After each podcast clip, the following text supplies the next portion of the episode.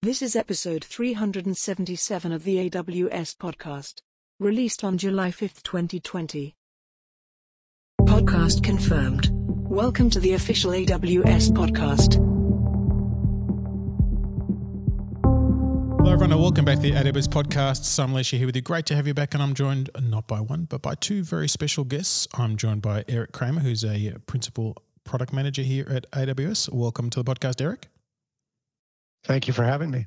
And I'm also joined by Mark Bowes, who's a principal engineer here at AWS working on Quantum Ledger database. How you doing, Mark? Hey, great, thanks. Thank you for having us pleasure because we are talking about something really, really interesting. We're going to talk about QLDB or the Amazon Quantum Ledger Database. And this is a technology that's designed to solve the unique challenges of maintaining an accurate history of an application's data changes. Now, this was made generally available back in September 2019, and it's a purpose built database that gives you a transparent, immutable, and cryptographically verifiable transaction log for businesses that need record keeping of any kind. Now, we are going to dive deep on the technology and we're going to dive deep on the business use case because this is a really interesting method of storing, retrieving, and accessing information. So, maybe, uh, Eric, let's start with you. What is the business driver behind this type of technology?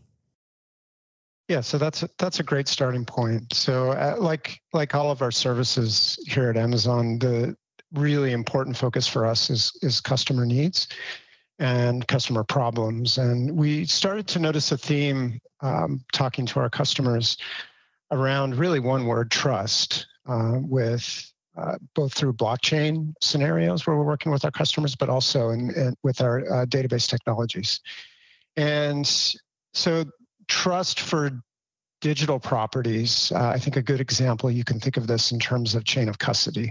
How do I move from a physical chain of custody for documents, for information, to a digital chain of custody, and what are the processes required? So think of um, papers, physical paper trails that you use in court proceedings, um, whether it's information about prior court, court proceedings or perhaps property documents.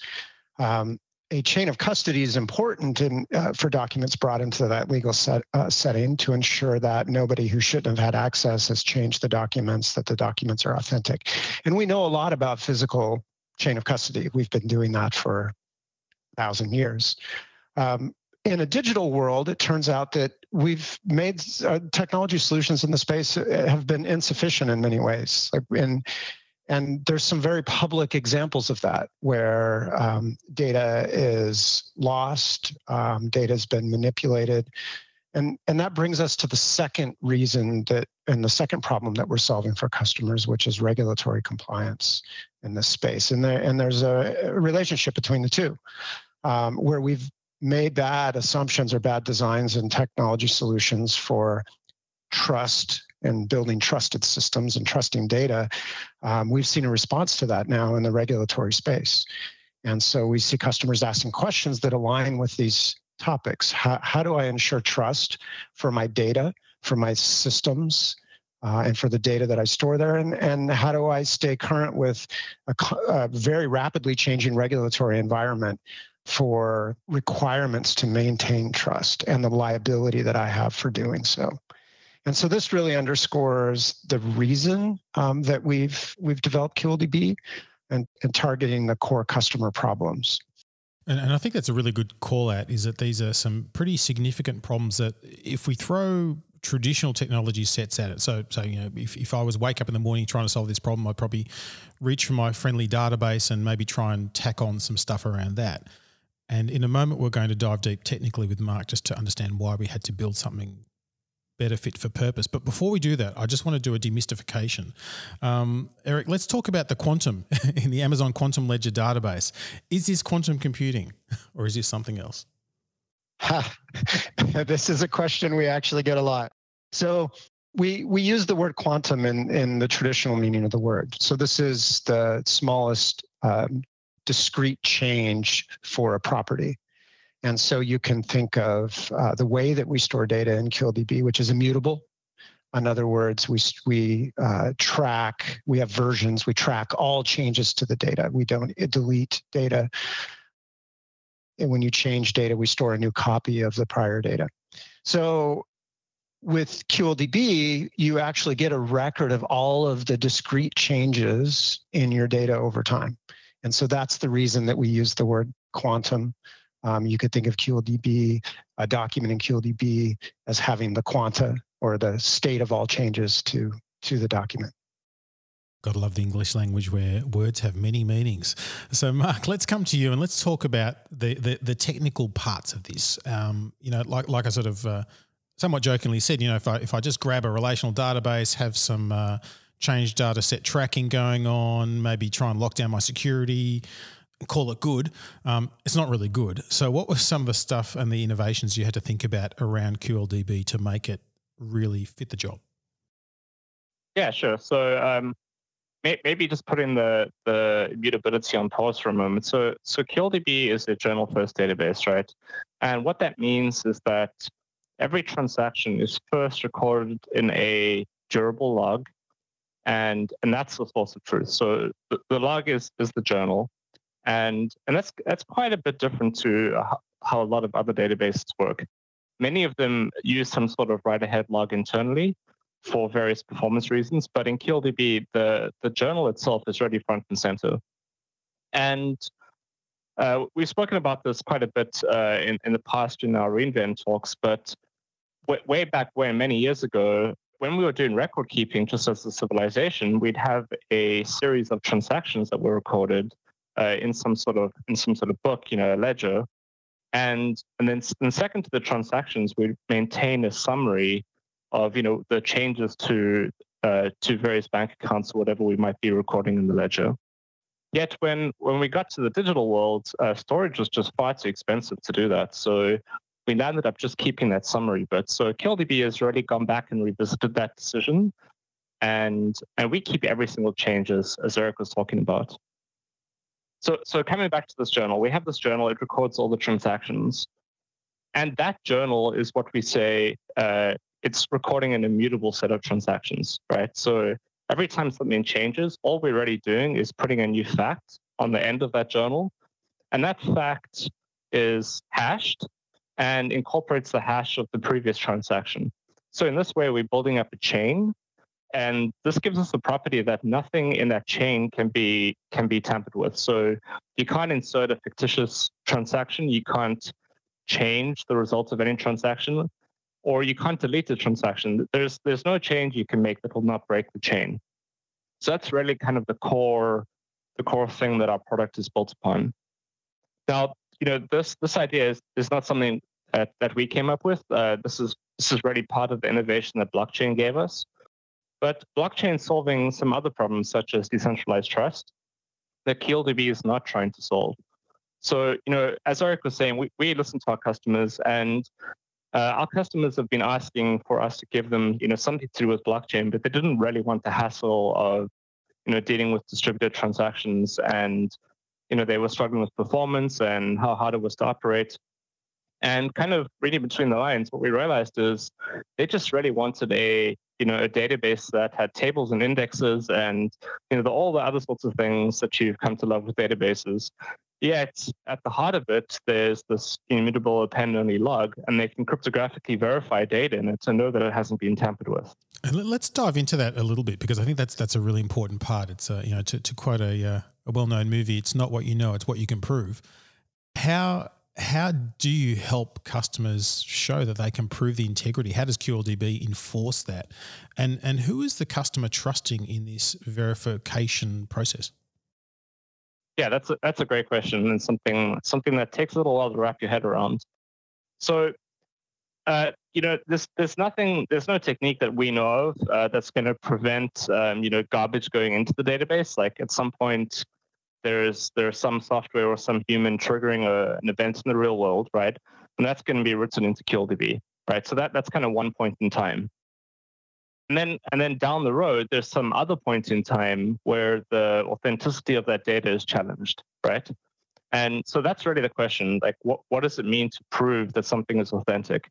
And it means that, that at that later point in time, you want to prove that it's it has the same value as when it was inserted into the database, right? That's kind of the way we've been thinking about it. And the easiest way to do this in QLDB is is just through our APIs. So what we do is provide an API called Get Digest, and the digest returns a value that represents the sum contents of the database at a point in time, right?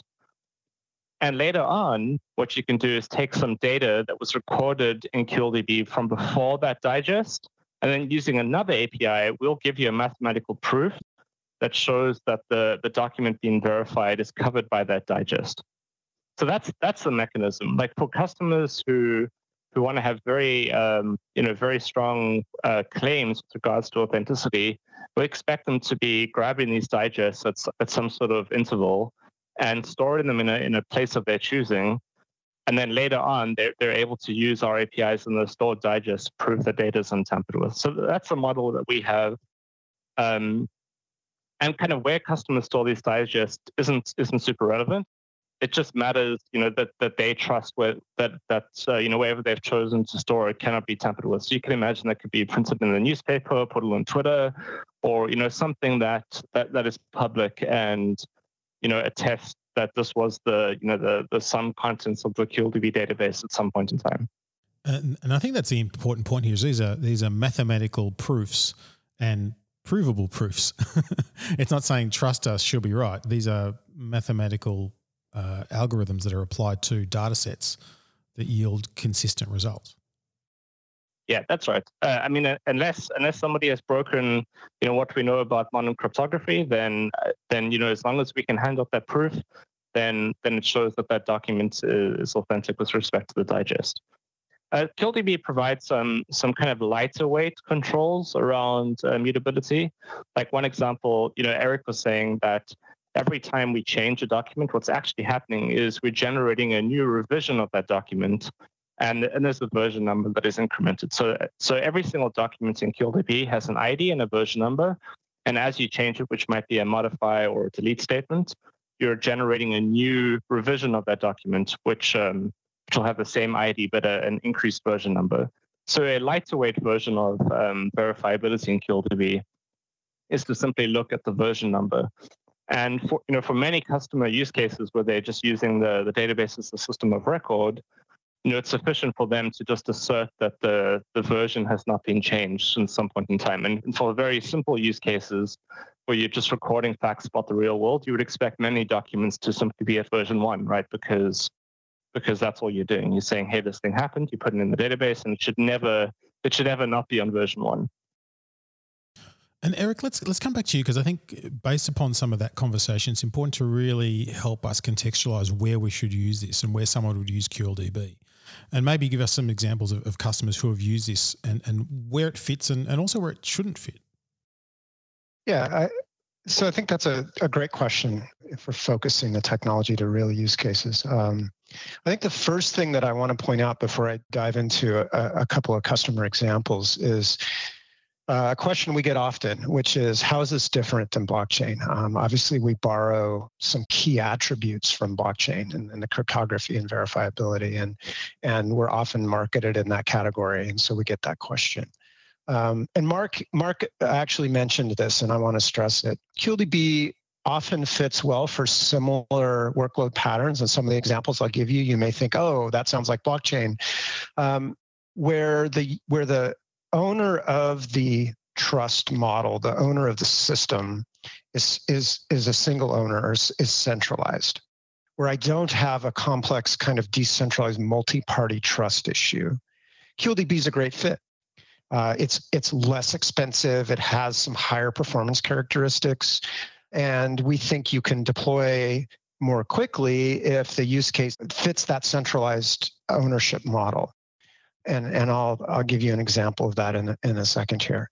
Um, now, where you have a kind of canonical blockchain use case like I have a supply chain where I have many components of the supply chain that are all over the world, and I want each of them to kind of own their own technology stack and contribute to the chain in a very decentralized way with no dependencies on each other and we're all going to share cost and share ownership of the system well then qldb is not a not a great fit that's a great fit with a blockchain with a traditional blockchain. So we think of this, is it a centralized owner of the system or is it there really a requirement for de decentralization as, as a way to boil that down? And so if we take that now and think about the use cases that we're seeing, um, we have three kind of categories where we really see our customers concentrating. Uh, so the first we call system of trust. Not surprisingly, as trust is kind of core to our uh, to the problems uh, that we're solving for customers. And uh, system of trust is uh, Osano, who's a, a, startup company who was a very early adopter of QLDB, has had a lot of traction and, um, with the system and has some public use cases for, that you could view. Um, uses the system as as a core part of their regulatory compliance service product offering. And so what they do is make it easy for large enterprises to subscribe to a digital service that lets them honor regulatory compliance for things like GDPR, for example, uh, or California privacy laws. Um, but also, this service helps them stay current, stay abreast of these things by offloading uh, the compliance requirements to Osano. Osano manages that for them, and Osano uses QLDB as a core part of the trust that they're offering to to these to their own customers. Um, and you could imagine some of the benefits of QLDB around provenance of the data that's stored, the actions that are taken. Did this customer opt in or opt out? When did they do it? And can you prove it? Because these things tie to liability for enterprises uh, and increasingly so. So, so that's a, a, good example of the system of trust concept where QLDB is providing provenance, verifiability, lineage as a kind of first class property of the system. And it's worth noting that really the difference that that an Osano, for example, is getting by adopting QLDB as as opposed to a generic database is that that trust model is built as a a first class property of, of QLDB, of the database. Trust is built in. It's not an application that Osano had to build on top. They didn't have to make their application immutable. QLDB at the at the database storage level is immutable, which reduces the time and complexity of developing the application, and of course lends itself to the to the verifiability, the trust model that you get from the service itself, from the technology. So, so that's a that's a really common um, use case pattern that we're seeing, and we have a number of customers uh, that we kind of classify that way. The the next one um, is it sounds like a fairly classic uh, use case for blockchain. We call it asset chain, and it's really about products uh, life cycle. So companies that build products and sell them to customers and want to both track and engage that product's lifecycle, the interactions with that product across multi parties, whether it's the consumer, the owner of the product, or its service interaction with the product over a full lifespan that could be many years. So, uh, the classic example of this is one of our customers, BMW. And so BMW is using QLDB as the heart of uh, their application for sharing information across their for vehicles that leave the factory, go to are distributed to their dealers, and then are sold to customers, and then are resold by customers to new customers um, in third-party resales. And if you think of the whole life of the vehicle, the insurance insurers involvement with the vehicle leasing with the vehicle um, and you know customers reselling their vehicle to second parties and how do they share information that traverses personal like my trips to um, third party interests like were you driving? How much did you drive the vehicle? Is the mileage really accurate and true? Are you is the information you're sharing me about the vehicle authentic? So these types of questions um, lend themselves to the properties of QLDB and again what bmw got from QLDB is those properties as a first class part of the database system itself instead of having to build that layer into their own application. And then finally, we have a category we call financial ledger which again is, we think is a really natural alignment to our sort of ledger journal ledger accounting paradigm and it fits nicely in in in the financial world and you can imagine how QLDB's properties have a strong affinity to keeping books, keeping balances. A lot of the uh, companies that we work with, like Klarna Bank in this space, plan to use QLDB around digital payment systems. One of the advantages that QLDB brings that we haven't talked about here actually is a really strong serialized, serializable isolation for concurrent transaction processing. Um, but maybe, at scale. Maybe let's jump jump into that because I think uh, I think maybe Mark, let's let's dive into that concurrency control because I think uh, Eric raises a good point. What is concurrency control and, and why would it be important in this type of use case? Yeah, right. Uh, so I mean, concurrency control is really really around the idea that there are multiple things going on, right? And some of them are going to conflict with each other, and and only one should succeed, whereas others are completely independent. So the classic example here uh, is is you know some sort of banking application where you know individuals have accounts and accounts of balances, and and then a particular you know member of the bank may only have hundred dollars left, right? So so this this uh, individual is trying to you know pay his bill or something, and and he he needs to settle up with two parties. So two tra- two transactions are initiated, both trying to get rid of his last hundred dollars and and obviously only one should succeed, right? Because the, the second one will put him into negative 100, or worse, uh, you know, the bank could lose $100 by by you know setting his account to zero for both of those transactions, right? Because they're all going to start and they're going to read the current amount, they're going to deduct 100, and then and then write the new amount, which should be zero. So there's there's many ways this can go wrong, and this is a pretty I think classic and uh, and well understood problem. And different database technologies give you different tools. Um, so, like like one classic example here is doing pessimistic locking. So, in a database such as MySQL, you'd use something like select for update. And what that means is that the you know the records that I am about to read are are not going to be locked by me and me alone. And at some point later, I release the lock. So the way this plays out in the real world is one of the transactions starts and gets a lock and completes and deducts the $100, whereas the other one kind of queues up behind it. And later on, when it gets the lock, it sees that you have insufficient funds and then rejects the transaction. Uh, pessimistic systems work well enough. They they can be kind of tricky to to get right because you have to go and think about all these places you have to acquire the lock and and everybody needs to play the same gentleman's agreement but they, they tend to have this unfortunate property at scale where um, as the database becomes overwhelmed, you can kind of get zero throughput, which is not so great. So a different technique is called optimistic locking. And, and the idea here is that um, the database kind of resolves the business constraints at the end. So what you might say is, you know, update the amount provided you have enough money, and the database will ensure only only one goes through. Um, this can be very tricky to get right. So kind of a weaker a weaker version of this that that is gives you correct results but lower lower concurrency is to use some sort of version number.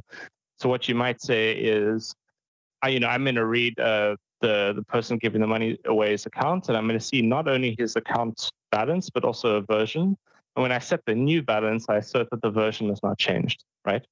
So this uh, this kind of technique, optimistic concurrency control, also requires that developers go and make sure that every single one of their interactions with the database obeys this you know version number and they check it all the time and they conditionally update based on it but it, it does have the property that under load you tend to make progress which is great so one way to think about concurrency in QLDB is it's like the optimistic concurrency control um, that we spoke about, but you don't have to pick the version numbers as a developer.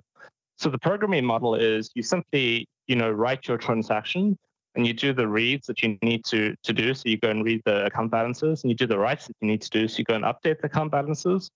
But at the point of commit, only one will go through and the other one will be rejected. And, and this gives us uh, a, an isolation level known as serializable, which basically means that it's as if only one transaction was running concurrently. That's the easiest way to think about it.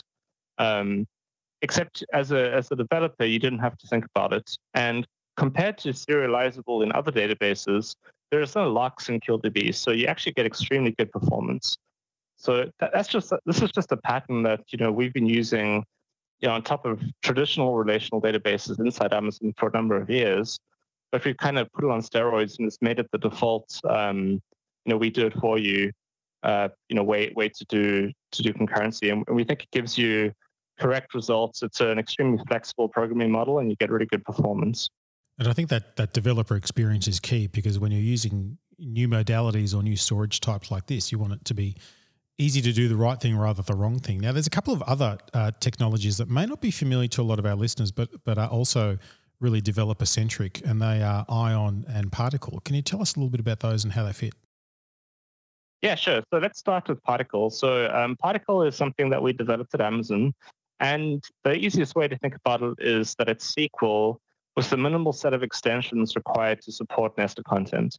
So nested content just means that a particular instead of being um, a table, you know, with rows and rows have have specific uh, attributes or fields in them, any one of those fields can have additional uh, an additional row in them, right? So it's nested. So one example might be, you know, a user having a bunch of addresses. So in a traditional database, you may need to have a users table and an, an addresses table. Um, and then in the addresses table, you'd reference the user ID. Uh, in QLDB, you can do that, but you can also just nest the addresses as an array inside the user object. So we give you the flexibility to do either. Um, so, so that's that's kind of the idea. We're a document database, yet we provide SQL. So, so SQL doesn't give you support for you know doing the sorts of things you're going to want to do with documents, um, and that's where PartiQL comes in. It gives you the minimal set of extensions uh, to deal with these, um, this nested content. So, you know, you can go and filter. Uh, you can join. You can uh, you know turn maps into into lists and you know all sorts of things. Um, just just with SQL, it's it's super intuitive to use uh, PartiQL SQL compatible. So uh, if you know if you've got a bunch of experience with SQL and and you, you come to QLDB, you'll just find that your muscle memory serves you well. So that's one part of it. And Ion, Ion is uh, something also we also developed at Amazon, and um, you know it it and PartiQL are both open source. But the idea behind Ion is that we really like JSON. Uh, it's you know self-describing and it's ubiquitous and it's pretty easy to to use. But uh, there are a couple of there are a couple of things about JSON we don't like. So one example is there's a, a lack of data types, uh, for example, timestamps. Um, and an- another thing is just some of the serialization is not so great. So Ion solves both these problems by introducing additional data types and uh, providing a binary encoding for for Ion values. So if you if if I gave you an Ion text uh, stream, and I didn't use any of the additional data types, you would think that is JSON, right? So Ion is uh, compatible with JSON mm. until you start getting to some of these extensions. So for QLDB users, uh, you, can look at QLDB as a, a, a JSON database, right? That just uh, you know supports flat values, and then you could dip your toes in and say, oh, what if I wanted some nested content over here, or hey, maybe this, you know, one field should be, you know, using an ion timestamp or a float or something like that. So, you know, we let customers uh, dip their toes in as much as they want. We're, we're big believers in ion. Um, we think the type system, you know, really brings a lot. One of the one of the things we really like about uh, document databases is that you don't have to do as much gymnastics between, you know, your application and the database. You can just say, this is how I've modeled my data in my Java code or whatever you're using and you know, more or less, that's how it's going to be stored in the database. That's super cool. And without these strong types, you'd end up having to say, okay, well, I'm going to use you know ISO 8601 for uh, timestamp encoding, and then I'm going to store them as strings in the database, right? And everywhere that you have a timestamp, you kind of look at it, and there's this uh, you know understanding that's not really a string; it's actually a time. And then you know consumers of that data need to go and parse it and understand kind of the schema. And that kind of defeats that whole idea of, you know, JSON being self-describing. So, you know, whereas in Ion, you can you can still do that, right? Nothing stops you doing that. But you could you could also say, we're going to use the Ion timestamp type here. And you know, the, the consumers and producers just you know just treat it like a, a native date time or whatever it is in their language. And operators like greater than or equal to just work as you expect. So it's pretty neat. Uh, we just think it's it you know it makes working with with documents that much more uh, effortless, and, and, that's something we really enjoy. Yeah, I, I agree. I think it makes life uh, a lot easier in many ways. Now, uh, Eric, uh, a lot of new things have come out since QLDB went GA uh, earlier on. So tell us a bit about what's changed. Yeah, I think I think there's two areas that are most notable. Um, so the first, uh, and a, and a strong focus for us, of course, always is developer experience, and so we've uh, made significant progress in broadening uh, the support for our QLDB drivers, uh, making it easier to use Node.js, uh, .NET, Python, uh, along with our kind of first driver, which is which is in Java. So, and we'll continue to invest in that and continue to expand and and add add Go uh, later this year. The other area, uh, the other kind of big feature of since we since GA, um, which is which is in preview right now and and very soon will be GA in its own right, is QLDB Streams. So QLDB Streams today uh, in its first release is supporting uh, Stream to Kinesis uh, AWS Kinesis. And this is a really important feature for QLDB because it gives a real time, an ability to mirror the journal, the source of truth, as, as Mark um, so eloquently um, laid out it lets us stream that journal in real time, and that supports a, a significant number of more complex use cases that uh, you may not want to run directly against QLDB. So QLDB is primarily a transactional engine providing source of truth, providing a system of record. Uh, but there's a lot of uh, analytical patterns that you would imagine running against the data stored in QLDB or running audits against the transactions that may be better fit via a stream to Elasticsearch or a stream to a purpose-built database. So um, the, this is a, an important pattern for how we're guiding customers to think about using QLDB. And it also fits well, as I mentioned, purpose built. It fits well in our overall strategy of using, of building databases and using databases for what they're they're best at, really yeah. focusing on the problem they're trying to solve.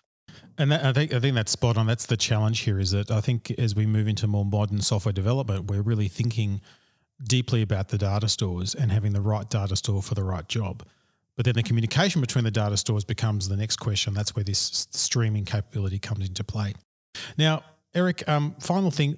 Obviously, a lot of uh, listeners and customers are looking at this technology and going, "This is pretty new," and um, I may have some some questions or want some deeper insight.